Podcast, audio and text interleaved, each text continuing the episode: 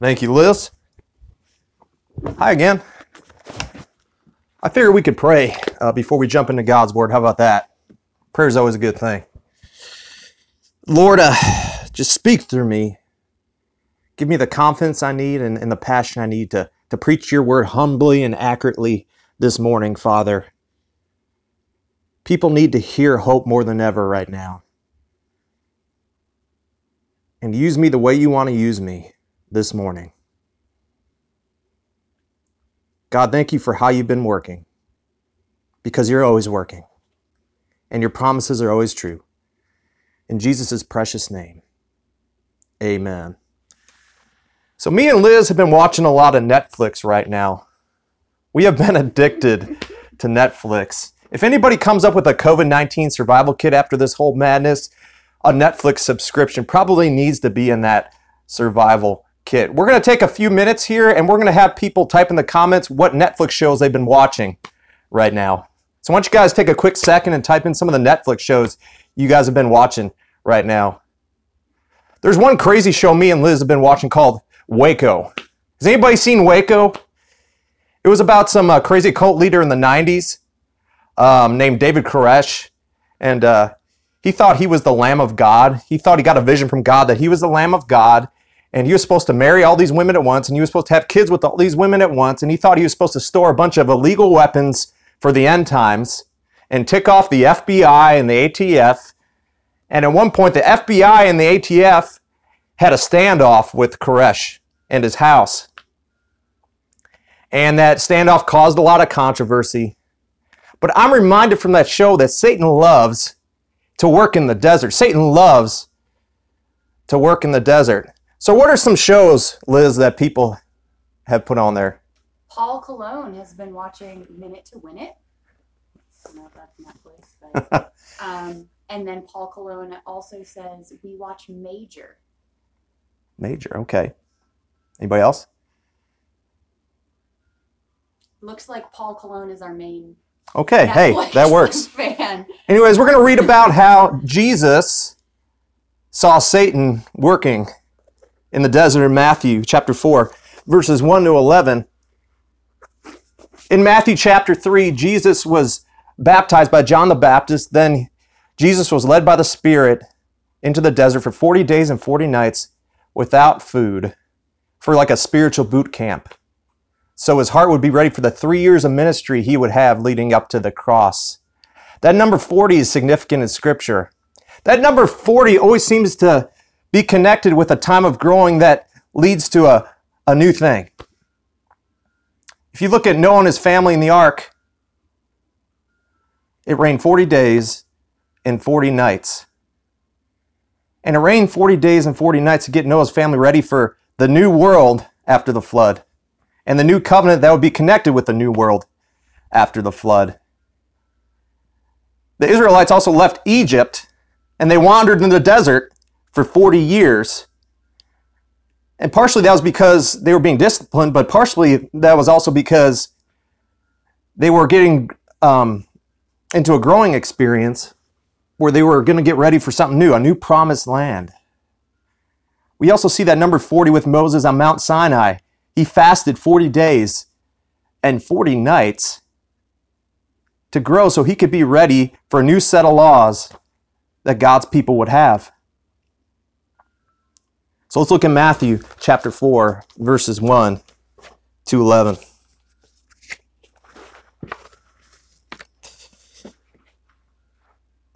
Then Jesus was led by the Spirit into the wilderness to be tempted by the devil. After fasting 40 days and 40 nights, he was hungry. The tempter came to him and said, If you are the Son of God, tell these stones to become bread. Jesus answered, It is written, Man shall not live on bread alone, but on every word that comes from the mouth of God. Then the devil took him to the holy city and had him stand on the highest point of the temple.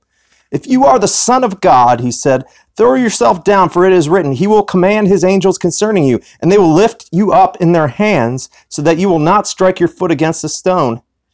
Jesus answered him, It is also written, Do not put the Lord your God to the test. Again, the devil took him to a very high mountain and showed him all the kingdoms of the world and their splendor. All this I will give you, he said, if you will bow down and worship me. Jesus said to him, Away from me, Satan, for it is written, Worship the Lord your God and serve him only. Then the devil left him, and angels came and attended him.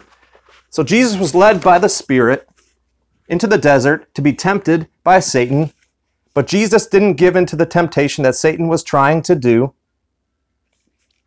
And this is what we see in this passage. We see Jesus going through this experience for a number of reasons. Jesus wanted to show that he was sinless, so he could show that he was the perfect sinless sacrifice for our sins. Jesus also wanted to show that he was a second Adam, like Romans 5 talks about, because the first Adam gave in to temptation and brought death to the world. But Jesus didn't give in to temptation, he brought life into the world. And another reason, the reason we want to talk about today is the fact that Jesus wanted to show us that we could overcome temptation because Jesus experienced temptation.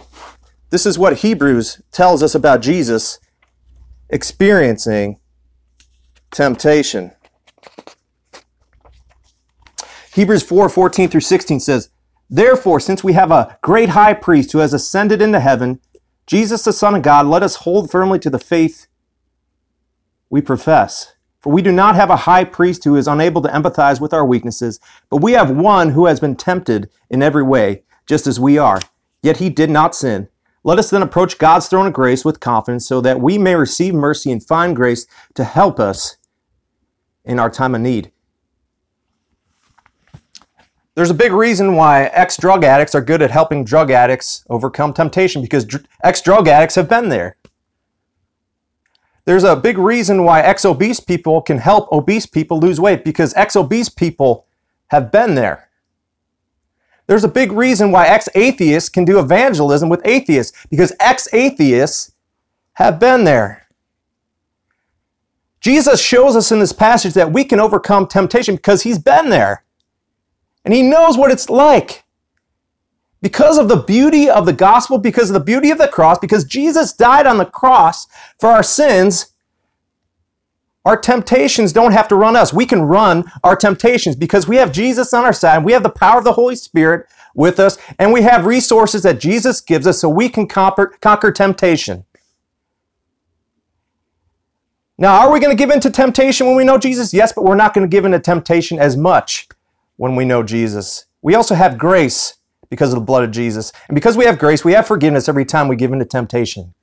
But remember, we don't give in to temptation as much because of the cross of Jesus. We have a way out from temptation because of the cross of Jesus. We do not have to conquer temptation on our own because of the cross of Jesus. We're in a desert right now with this virus. We're definitely in a desert right now. If you think about addiction recovery circles, um, addiction recovery circles talk about an acronym called HALT. HALT stands for hungry, angry, lonely, and tired. And a lot of addiction recovery centers claim that when you're hungry or angry or lonely or tired, you are vulnerable to making dumb decisions. I think Satan knew about HALT before the addiction recovery centers knew about HALT. Satan was excited to get Jesus in the desert because Satan knew he had a good chance to get Jesus to stumble in the desert because Jesus was hungry and Jesus was tired. So Satan knew that Jesus was at a vulnerable point in the desert. A lot of us are in a desert right now because we're vulnerable to temptation. A lot of us are hungry or angry or lonely or tired. A lot of us are hungry because we can't um, buy food because of this tough uh, financial time we're going through. A lot of us are angry because we can't go places, and a lot of us are angry because we feel like the government's not making the right decisions. A lot of us feel lonely because we don't live with family and we have to be by ourselves. A lot of us are tired emotionally or mentally or physically because Maybe we're a nurse and we're working crazy hours, or maybe we're a gas station worker and we're working crazy hours, or maybe we're a, Walmart worker and we're working crazy hours, or maybe we're stuck with our kids and our kids are driving us nuts and we're exhausted because our kids won't leave us alone. And this time of being in the desert because we're hungry, angry, lonely, and tired can cause us to say and do things that we can regret. Times like this can cause people to commit suicide. Times like this can cause people to look at porn because they're lonely. Times like this can cause people to think about stealing because they want to feed their family. I know these are crazy extremes in a lot of ways, but this is the real stuff we're dealing with right now. There's a lot of people that are going to snap at their kids in a way that they don't usually snap at their kids right now because of that temptation to snap because of anger. There's going to be a lot of people that snap at their spouse in ways that they don't usually snap at their spouse because there's people that are tempted to snap in a different way because of their anger or because they're tired, or because they're hungry, or because they're lonely. This is what um, James chapter 1, verses 14 to 15 says. But each person is tempted when they are dragged away by their own evil desire and enticed. Then, after desire has conceived, it gives birth to sin, and sin, when it is full grown, gives birth to death. Temptation basically is Satan, Satan making sin look good. Temptation is Satan making sin look good.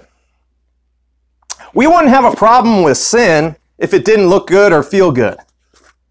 But Satan makes sin look good and feel good. Our mind is telling us that sin is dumb and we shouldn't do it, but our fleshly desire is telling us, hey, sin feels good and sin looks good. So there's like this tug of war going on between our mind and the fleshly desires that we have because we live in a broken world and because we are broken people. Romans uh, chapter 7, verses 19 to 20, um, has Paul explaining this struggle of the, of the mind and the flesh. He says, For I do not do the good I want to do, but the evil I do not want to do. This I keep on doing. Now, if I do what I do not want to do, it is no longer I who do it, but it is sin living in me that does it. Paul talks about this struggle with sin. He's like, my mind is telling me that sin is stupid, but my flesh is is uh, telling me, hey, this is something awesome. This feels good. This looks good.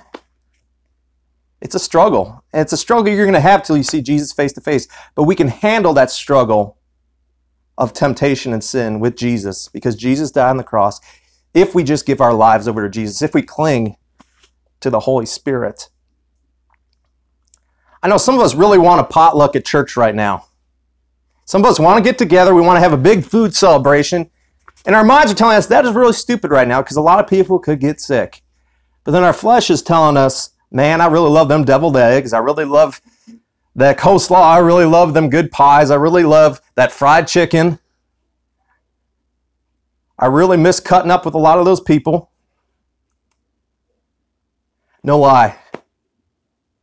There was a church that decided to change the name of the potluck to pot blessing. No lie.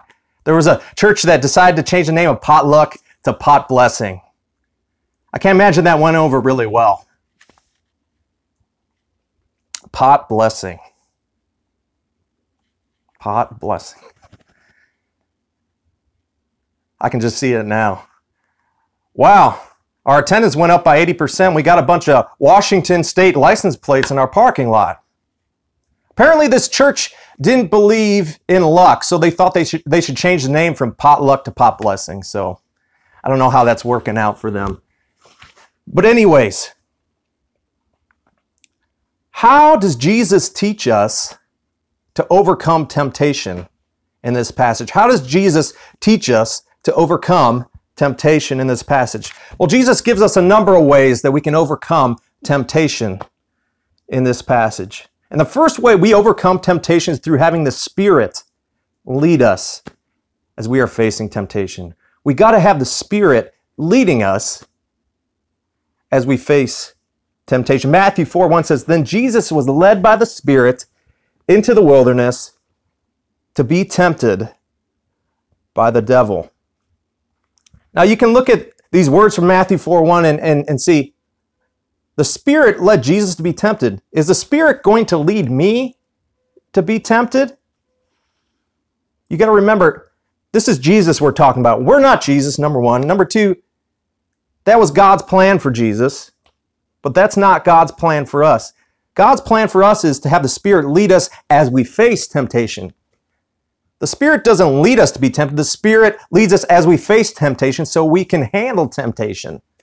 And so we can have wisdom during our temptations, so we can have strength during our temptations, and so we can have encouragement during our temptations. Because we cannot face temptations without the power of the Holy Spirit, without the power of the living and moving and breathing God inside of us directing us.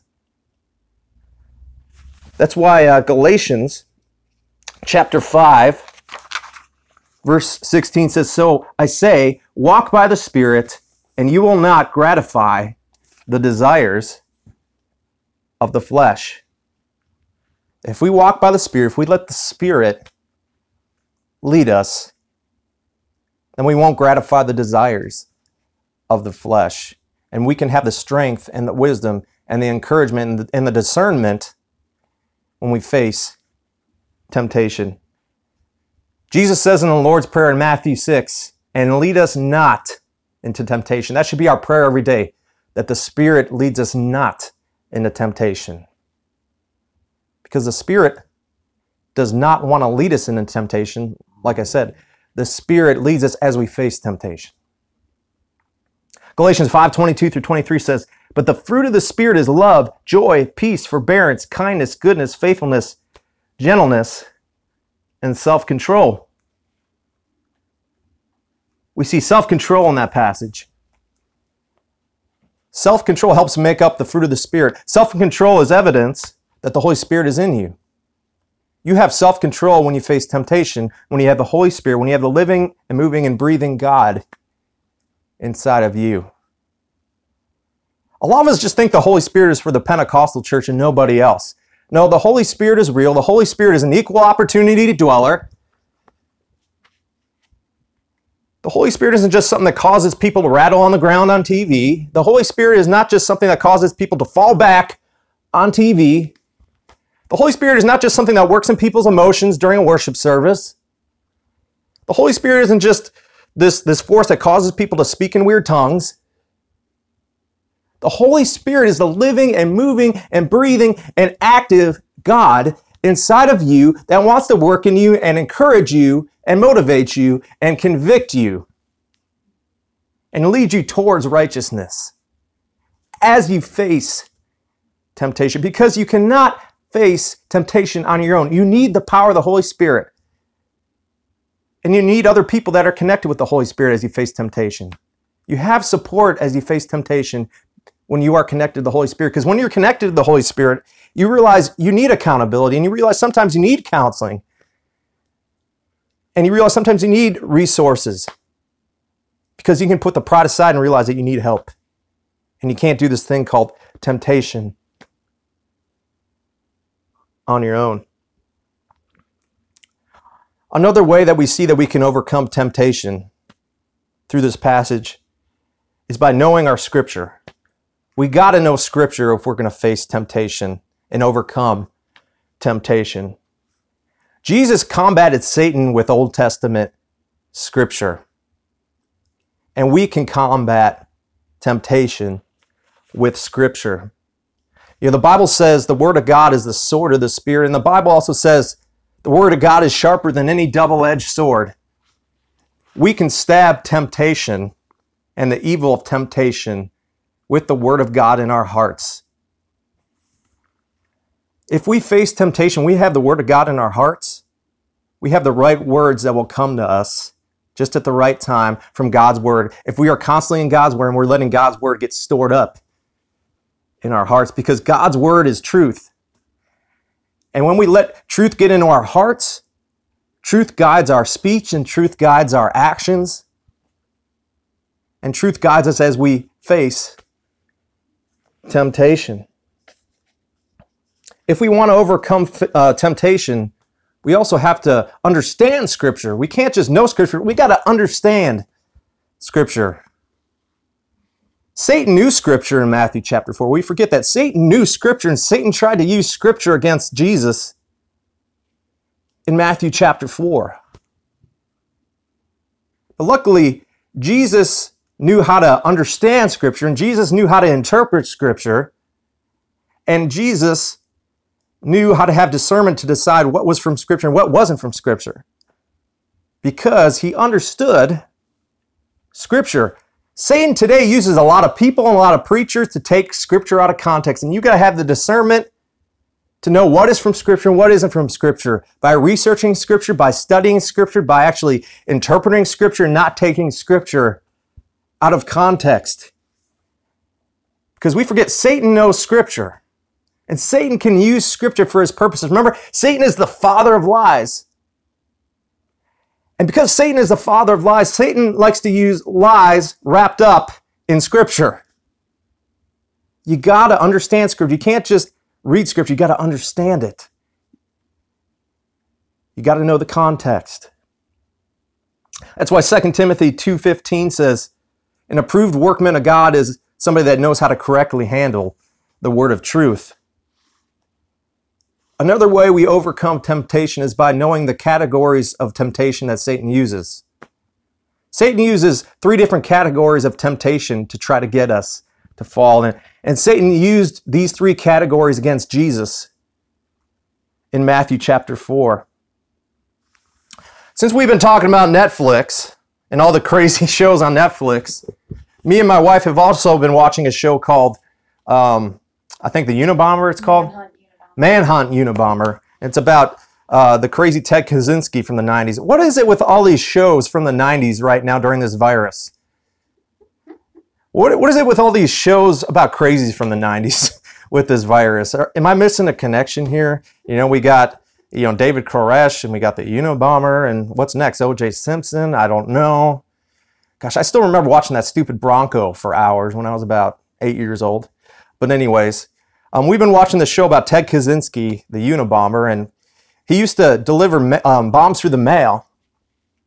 What he would do is he would wrap up these bombs nicely in, in the form of a mail package, and he would send these mail packages to different places, and people would be like, "Oh, this is a nice mail package," and they open up, and boom, some some of these people would die, some of these people would be cr- crazy injured. Um, but when I think about Satan using different categories of temptation, I think of Satan kind of wrapping up sin in this nicely rack, packaged mailbox looking package called temptation. I think Satan loves to use sin like it's a nice package with a bomb in it, a spiritual bomb in it. You know, Satan loves to use the lust of the flesh, the lust of the eyes, and the pride of life as a nicely wrapped package that has sin in it. And Satan's like, come on in, why don't you open this up? It looks good. It feels good. It's going to make you look good. And a lot of people give in to going to that package. And then they open up that package and, and they don't know what's inside. They don't know what they're getting themselves into inside. Satan loves to use the lust of the flesh, the lust of the eyes, and the pride of life to get us to fall into temptation. That's what Satan used with Jesus the lust of the flesh, the lust of the eyes, and the pride of life to try to get Jesus to fall into temptation. 1 John 2:16 says for everything in the world the lust of the flesh the lust of the eyes and the pride of life comes not from the father but from the world.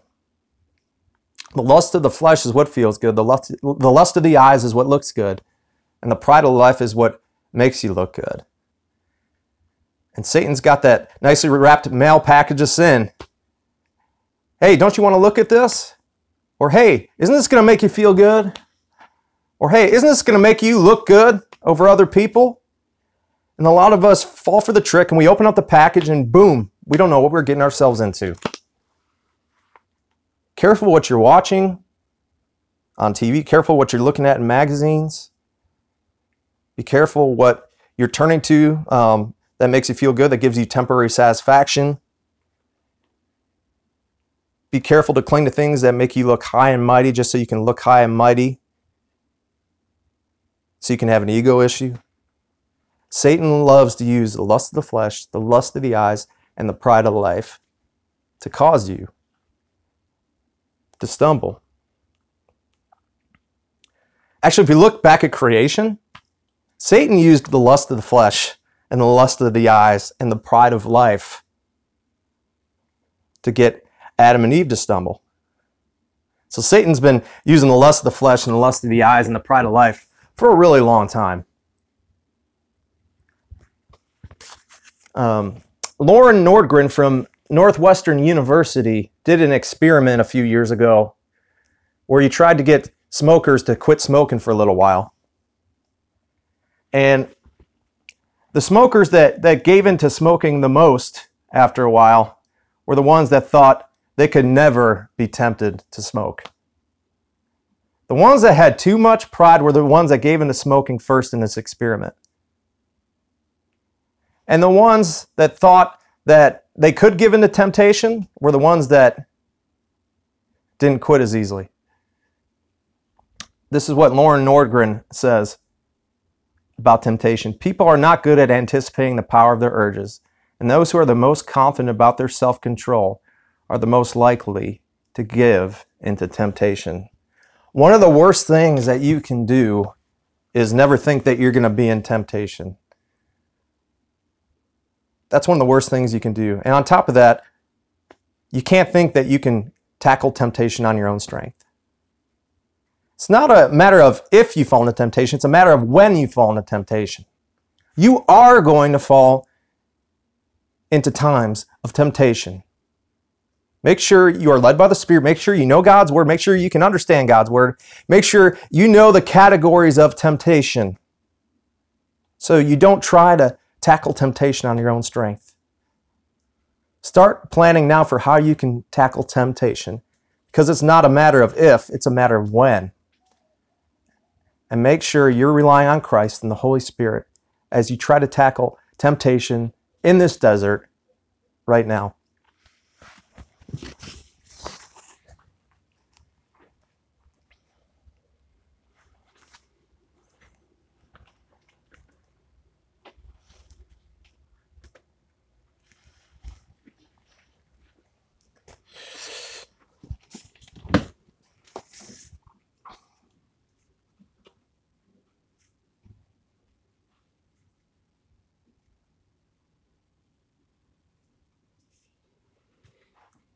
right, we're going to continue our time of church with some more worship. This next song that we're going to sing is going to be reminding us about what Christian talked about. It's called All I Have is Christ. And it reminds us that we need Christ to walk with us through everything in life, including temptation, including when we fall to temptation. Um, and even if we have nothing else in life, Christ is enough for us.